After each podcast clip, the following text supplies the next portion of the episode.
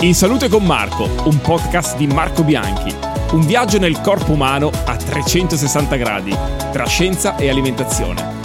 Episodio 7. Ginecologia, prevenzione oncologica, falsi miti sulla pillola contraccettiva ed endometriosi. Benvenuti a un nuovo appuntamento di In Salute con Marco. Oggi questo podcast si occupa di donne, finalmente, che poi è il mio pubblico maggiore. E per farlo, insomma, ho scelto una dottoressa davvero speciale, eh, Raffaella Di Pace. Ciao. Ciao. Tu lavori per la divisione di ginecologia di Humanitas. Esatto e sei sia ginecologa che sessuologa. Intanto diamo questa definizione, cosa cambia tra una e l'altra, di cosa si occupa la ginecologa e di cosa la sessuologa. Allora, il ginecologo è il medico della donna e si occupa di tutte le problematiche della donna nelle varie fasi della vita. Eh, io dico sempre che il ginecologo è un medico speciale perché ha anche la grande fortuna di occuparsi della gravidanza, quindi è, la, è dire, l'unica situazione in cui un medico non si confronta con la malattia, ma si confronta con la vita. Questo è un grandissimo privilegio. E quindi segue la donna dall'adolescenza fino alla menopausa, alla vecchiaia, eccetera. Il sessuologo è una figura completamente diversa, pochissimi ginecologi sono sessuologi. Eh, in scuola di specialità di ginecologia non viene insegnato purtroppo niente di sessuologia, quindi i ginecologi escono dalla scuola di specialità e non sanno nulla. Eh, per diventare sessuologo devi fare un corso o una scuola certo. e quindi di solito il sessuologo è o uno psicologo o un medico. Eh, le figure di solito sono o il ginecologo o l'urologo, mediamente, eh, che fa appunto un corso a parte e che si occupa delle problematiche della sessualità. Eh, poi il sessuologo si può occupare del singolo o della coppia, quindi per questo il ginecologo può trovarsi anche, se è sessuologo, ad occuparsi delle problematiche certo. del maschio. Quindi... Cosa che invece in altre situazioni non può no, fare. No, esatto. Quindi la, eh, lavori per tutte e due, per entrambi. Lavori per la coppia, modo. molto spesso esatto. lavori per la coppia. Anche ovviamente in fase, quindi, pre, cioè, se sì, vogliamo sì. avere un bambino, ovviamente eh, è la donna, insomma, che in qualche modo poi gestisce il tutto, però sì. è grazie alla... Allora, diciamo che l'altra situazione in cui il ginecologo si occupa un po' del maschio è quello proprio della fertilità. Certo. Eh, anche se poi lì è affiancato sempre dall'urologo, dal biologo, se si tratta di fare Chiaro. una procreazione medico assistita, cioè di figure professionali diverse. Il sessuologo diciamo che non si occupa più della donna, si occupa del paziente di qualunque sesso esso sia o anche meglio della coppia.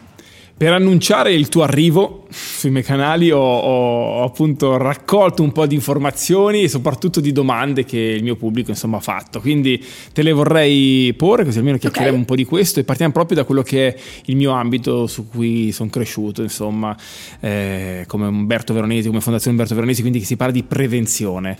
E chi meglio di te insomma, può raccontarci quelle che sono eh, le tappe proprio della prevenzione nell'arco della vita che la donna deve, deve insomma, va incontro? Mm. Io ti avevo detto prima, io ho lavorato anch'io in Europeo di Oncologia per 17 anni e mi occupavo proprio di ginecologia preventiva. Lo IEO ha una divisione dedicata a questo. Eh, allora, intanto forse la cosa migliore che possiamo fare per parlare di prevenzione nelle donne è parlare del vaccino del papillomavirus. Eh, perché il tumore del collo dell'utero è l'unico che ha un vaccino che ci permette di fare prevenzione primaria. E noi abbiamo degli strumenti che oggi sono ottimi per la prevenzione secondaria, cioè per diagnosticare non il cancro, ma delle lesioni pretumorali che sono ancora benigne e questi strumenti sono il PAP test e l'HPV test. Quindi tutte le donne devono, dal momento in cui cominciano ad avere attività sessuale perché l'infezione si trasmette prevalentemente con i rapporti, cominciare a fare questo tipo di controllo ma per il tumore del collo dell'utero abbiamo addirittura l'unico vaccino che esiste anticancro. E oggi vengono vaccinate in modo gratuito eh, le ragazzine ed i ragazzini da pochi anni, dal 2015 anche i maschi finalmente, per il papillomavirus. Abbiamo un vaccino fantastico che copre da 9 ceppi virali, perché di papillomavirus esistono 200 ceppi ma questi nove... Mi piace sentirti entusiasta su questo argomento. Eh, perché questo piace. è il grande successo della medicina esatto. e della ginecologia eh sì. e, della prevenzione. Eh sì, questo è l'obiettivo. Mi sono vaccinato anch'io eh, contro il papilloma perché... Anche perché, diciamolo, si pensa sempre ai bambini esatto. e ai ragazzini, ma adesso sappiamo che l'età massima è 46 anni. Esatto. Quindi il vaccino può essere esteso. Inoltre una cosa utile che sta emergendo in questo periodo è l'indicazione a fare la vaccinazione nelle donne che hanno già avuto un'infezione L'ho da letto. papillomavirus. C'è tanta letteratura anche esatto. in merito. Allora, non è curativo perché non è che mi, eh, come dire, annulla l'infezione che certo. io ho certo. avuto, ma attivando il sistema immunitario riesce intanto ad aiutarmi una mano a debellare se ho un'infezione in corso, che è poi il motivo fondamentale, perché noi sappiamo che il tumore del collo dell'utero viene non a tutte le donne che vengono in contatto col virus, anche perché il virus è molto molto frequente, soprattutto nelle donne giovani, ma solo in quelle donne che mantengono l'infezione, cioè quelle nelle quali l'infezione non si risolve in modo spontaneo. Se io prendo una donna che ha meno di 35 anni, che ha avuto un'infezione da papillomavirus, nel 60-90% dei casi debella l'infezione da sola. Solo in quelle donne in cui l'infezione permane, probabilmente per una dire, incomp- incompetenza del sistema immunitario certo. o non sappiamo bene per quale tipo di motivo, eh, col persistere dell'infezione il virus può creare delle lesioni di alto grado che poi diventano cancro. Quindi se io faccio la vaccinazione anche avendo già avuto un'infezione, sono in grado di attivare il mio sistema immunitario, quindi di proteggermi dagli altri ceppi virali e contemporaneamente di come dire, dare una mano al mio sistema immunitario per cercare di sconfiggere l'infezione che ho in corso. Eh, qual è la prima età in cui la, la donna, insomma la ragazza, insomma, si presenta al ginecologo? Questa è una bella domanda perché le donne appena, io ho ovviamente tante pazienti che hanno figlie, sì nel momento in cui la ragazzina ha il primo ciclo, mi chiedono, eh, dottoressa, gliela devo portare? Io dico sempre no, assolutamente, non mi porti una dodicenne perché veramente certo. non ha senso. Allora, diciamo che se eh, non ha delle problematiche di mestruazioni, facendo una precisazione che quando il ciclo comincia nessuna donna il ciclo regolare certo, è impossibile. certo. per cui accettando tutte le dire, eh, variazioni singole del ciclo normali diciamo se, se la ragazzina perché... non sta tanto male con le mestruazioni ma tanto male veramente male. Oppure eh, se ha dei flussi particolarmente abbondanti che è una cosa che a volte capita non serve fare controlli ginecologici.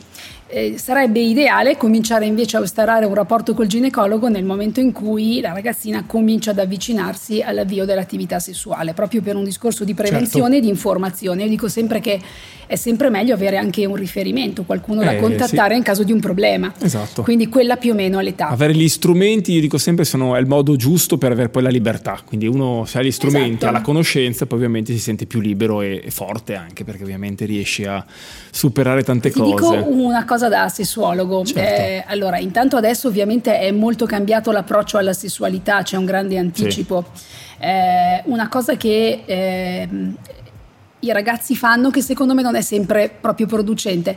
Eh, nel momento in cui hanno una relazione, un fidanzatino, eh, immediatamente hanno rapporti sessuali completi, evitando tutta quella fase di approccio e di conoscenza okay. alla sessualità.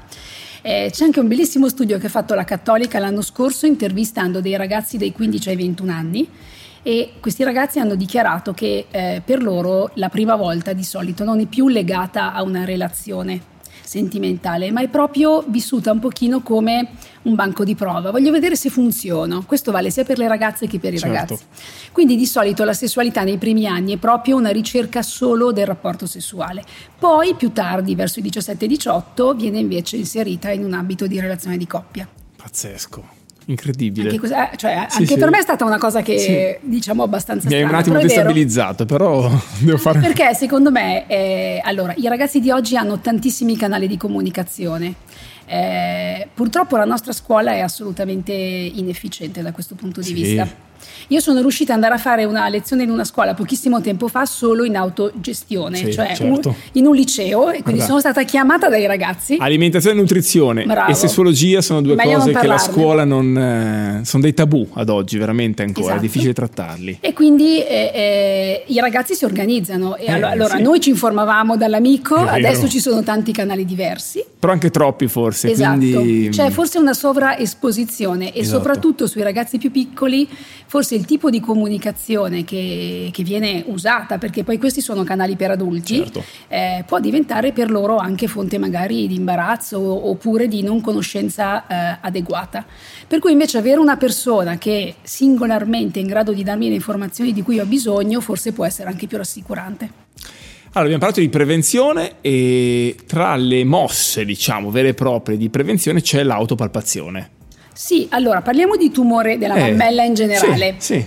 Così parliamo anche un po' di alimentazione, Va perché bene. io sono una grande sostenitrice del fatto che il 30% dei tumori si può eh, ridurre. Certo. La, io eh, alle mie donne parlo questo. sempre di alimentazione, Brava. nella mia anamnesi c'è sempre che cosa mangiano, come, l'ho quanto detto pesano. L'ho detto che un'amica speciale, l'ho detto fin da subito, okay. quindi... Quindi, eh, allora, il tumore della mammella è veramente ormai una malattia quasi pandemica. In Italia ci sono 55.000 nuove diagnosi ogni anno, quindi viene colpita quasi quasi due donne su dieci, quindi sono veramente tante tante. L'autopalpazione può servire, però è vero che oggi abbiamo degli strumenti di diagnostica che sono molto più precisi e che mi permettono di diagnosticare tumori così piccoli Quindi, certo. che io con la visita non sento. Sì, sì, sì. Una mammografia vede le microcalcificazioni, un millimetro. Io posso avere il radar nelle mani, ma una cosa così non la sento, ok? Certo. Quindi l'invito è eh, assolutamente di cominciare a fare controlli.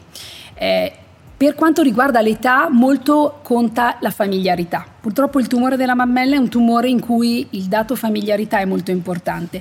Esiste addirittura una forma di tumore della mammella e dell'ovaio che viene geneticamente trasmessa attraverso un gene che si chiama BRCA, che sì. esiste in due varianti. Le donne che hanno questa mutazione, che hanno avuto generalmente molti casi di tumore o della mammella o dell'ovaio o di entrambi questi tumori, soprattutto in età giovanile, devono fare controlli molto molto ravvicinati. Per sapere se io ho questa mutazione devo avere una storia familiare che eh, come dire, pone il dubbio e sottopormi banalmente a un esame del sangue. Nel momento in cui ho questo dato eh, faccio controlli più seriati, mediamente ogni sei mesi, eh, e comincio molto presto, intorno ai 20-25 anni. Nelle donne che non hanno un rischio alto per familiarità può essere utile cominciare a fare l'ecografia dai 30 anni okay. e la mammografia dai 40. I due esami non sono la stessa cosa, sono diversi, a volte sono complementari, cioè se io ho una donna giovane nella quale la mammella ha tanta ghiandola e poca ciccia, certo. la mammografia non vede bene perché vede un insieme di ghiandola molto disomogenea. Allora in quel caso può essere meglio fare l'ecografia. Al contrario, dopo la menopausa, quando gli ormoni non stimolano più il seno, l'esame più indicato è la mammografia. E quindi l'autopalpazione va bene perché? perché? permette alla donna di avere un controllo sì. seriato nel tempo che il medico non ha. Io visito la donna quando viene da me una volta all'anno, certo. quindi insegno sempre comunque alla signora l'autopalpazione perché le dico che se eh, Avverte, sente qualcosa insomma, di diverso. Certo. Quello che le, le, donne ti dicono è: Ma io non so cosa devo sentire oppure che cosa certo. devo. Allora, l'importante è vedere che non ci sia qualcosa di diverso rispetto all'esame che io ho fatto il mese sì, prima. Sì, sì. Alla normalità, Al quello dubbio, che è uno stato... vai a farti vedere sostanzialmente. Quindi questo è estremamente importante. Però mammografia ed ecografia sono due esami fantastici. Una cosa importantissima è che in Italia poche cose funzionano bene, soprattutto per la prevenzione ma esiste un programma di screening sì. che esiste per il tumore del collo dell'utero attraverso l'esecuzione o del PAP test o dell'HPV test a seconda delle regioni. Eh, a standard dovrebbe essere un HPV test ogni 5 anni gratuito per tutte le donne. La Lombardia, per esempio, non è la regione in cui no. lo screening funziona meglio. La regione in cui funziona meglio è l'Emilia Romagna, in cui quasi tutte le donne vengono chiamate regolarmente ogni 5 anni. E poi esiste un programma di screening per la mammella, cioè una mammografia gratuita ogni 24 mesi a partire dai 49 anni fino ai 65. Quindi tutte le donne possono fare ogni due anni una mammografia gratis, completamente gratis, senza pagare neanche il ticket. O, posso, o vengono contattate diciamo, dalla regione o in alternativa possono chiedere al loro medico di fare una richiesta con la scritta prevenzione e questo permette loro di fare la mammografia gratis, quindi questo è molto importante. Allora, è un tono di voce che tranquillizza, stai trattando argomenti anche di un certo peso, ma con una semplicità incredibile, tranquillizzaci anche sul discorso della pillola anticoncezionale, cioè oh. cioè la relazione col tumore alla mammella perché allora, ne sento di ogni e sono arrivate anche tante domande su questo tema, quindi deve essere assolutamente trattato. Hai ragione perché molto spesso è difficile prescrivere la pillola a una donna, soprattutto alle ragazze giovani, quando vengono con la mamma ecco. e tu cerchi di dargliela e la mamma dice no dottoressa no, no. le fa venire il cancro e tu dici ecco. ma no, allora intanto diciamo che sulla mammella, cioè la relazione tra pillola e tumore della mammella non è ancora chiarissima, nel senso che abbiamo tantissimi studi ma questi studi nella stragrande maggioranza dei casi ci indicano un non incremento di rischio nelle donne che hanno assunto la pillola anche per molti anni. Pochissimi studi ci indicano invece un minimo incremento che noi in termine medico diciamo non è statisticamente significativo sostanzialmente. Quindi diciamo che verosimilmente l'effetto è neutrale. Peraltro c'è un'altra piccola precisazione da fare, che tutti gli studi sono, fatti, sono stati fatti con pillole dal che erano in commercio dagli anni 60 fino ah, agli anni 90, che sono molto diverse, da, da quelle che noi abbiamo oggi, certo. per dosaggio, ma soprattutto per tipo di ormone, perché noi stiamo andando sempre di più verso ormoni che sono molto simili, biosimilari okay. a quelli che noi facciamo. Quindi è verosimile che anche l'effetto di questi ormoni a livello di mammella sia minore. Sì, sì. Una, una, cosa che non si dice mai, che invece è importantissima da dire, è che la pillola invece riduce del 20% il rischio di tumore ovarico.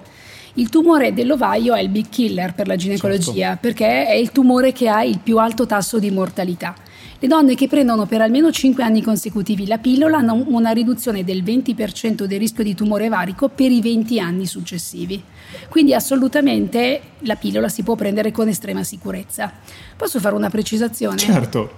Allora, tutte le donne sono ancora convinte che la pillola vada presa due anni, poi sospesa, poi ricominciata, è poi vero, sospesa. delle domande arrivate. Questa è la cosa peggiore che si possa okay. fare. L'unico vero rischio della pillola è che aumenta il rischio di trombosi e guarda caso questo aumento di rischio trombotico è più significativo nei primi sei mesi di assunzione. Okay. Quindi ogni volta che io smetto la pillola e poi la ricomincio, rialzo il rischio trombotico. Ah, okay. Quindi certo. assolutamente la pillola si può prendere in continua anche per dieci anni consecutivi senza avere nessun tipo di problema.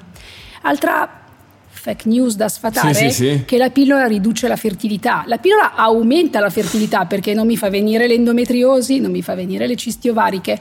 Non a caso tanti studi ci dicono che per le donne che cercano figli il periodo di maggior fertilità è quello immediatamente dopo la sospensione della pillola. Quante cose veramente interessanti, ne ho mille da, da, da raccontare con sì. te. Eh, abbiamo parlato di tumore alla mammella, la percentuale di guarigione oggi, parliamo anche di... Ah, è altissima, è l'88%. I dati del 2001 dicono che l'88% delle donne operate di tumore della mammella guarisce completamente. Tra l'altro eh, c'è da dire questo, che oggi molto spesso le donne operate di tumore alla mammella fanno anche solo la chirurgia ed eventualmente una terapia or- ormonale dopo la percentuale di donne che deve fare per esempio una chemioterapia è relativamente bassa. Questo grazie alla precocità della diagnosi. Certo.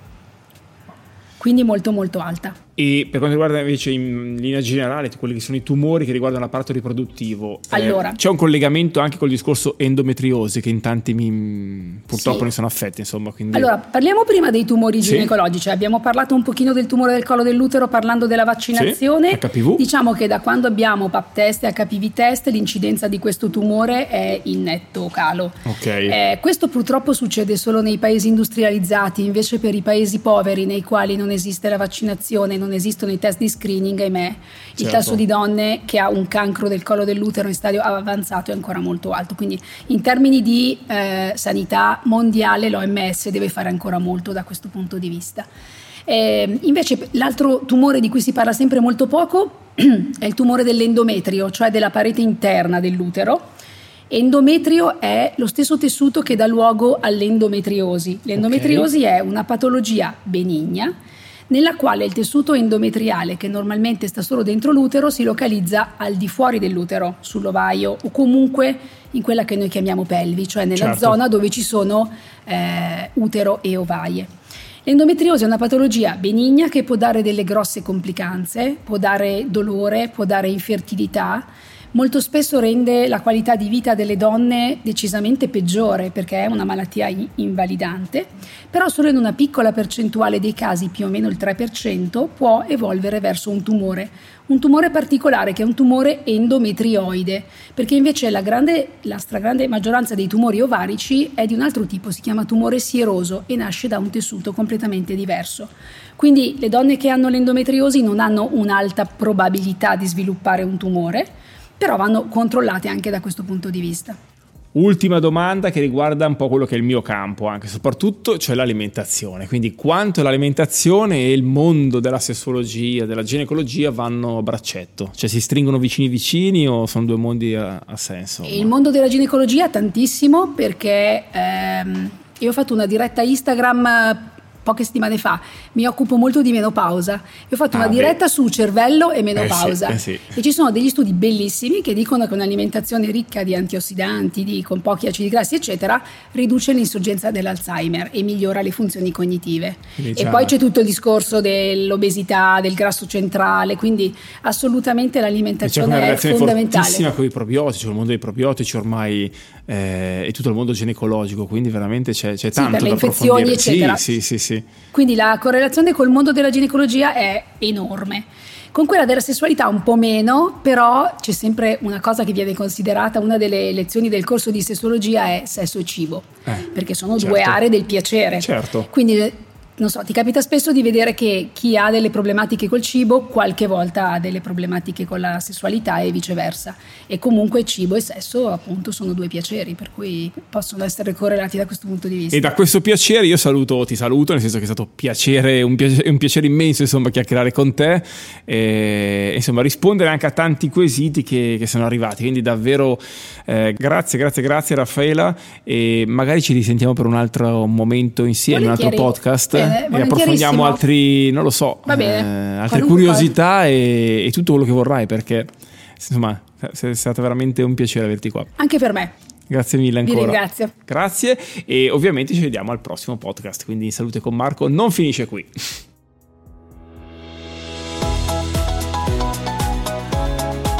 In salute con Marco è una produzione Realize Networks.